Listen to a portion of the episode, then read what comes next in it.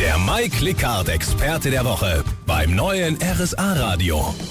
Wie immer Samstagmittag mit einem Studiogast, einem Experten der Woche. Das ist in dieser Woche Michael Trunzer, Inhaber von Küchen Trunzer aus Kempten.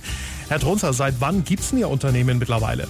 Die Firma Küchen Trunzer gibt es in Kempten seit zehn Jahren jetzt und mhm. Küchen planen wir aber schon seit 25 Jahren, weil mein Vater und ich zusammen schon Möbel in Magdoberdorf verkauft haben. Jetzt sind Sie ja ein Familienunternehmen in der zweiten Generation. Äh, wie sind Sie jetzt drauf gekommen, Ihren Hauptsitz in Kempten zu legen?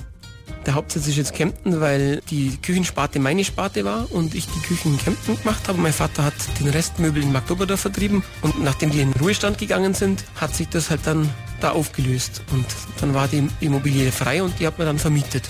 Gibt es da jetzt auch ein spezielles Angebot, was Sie den Hörern jetzt so ganz aktuell machen können?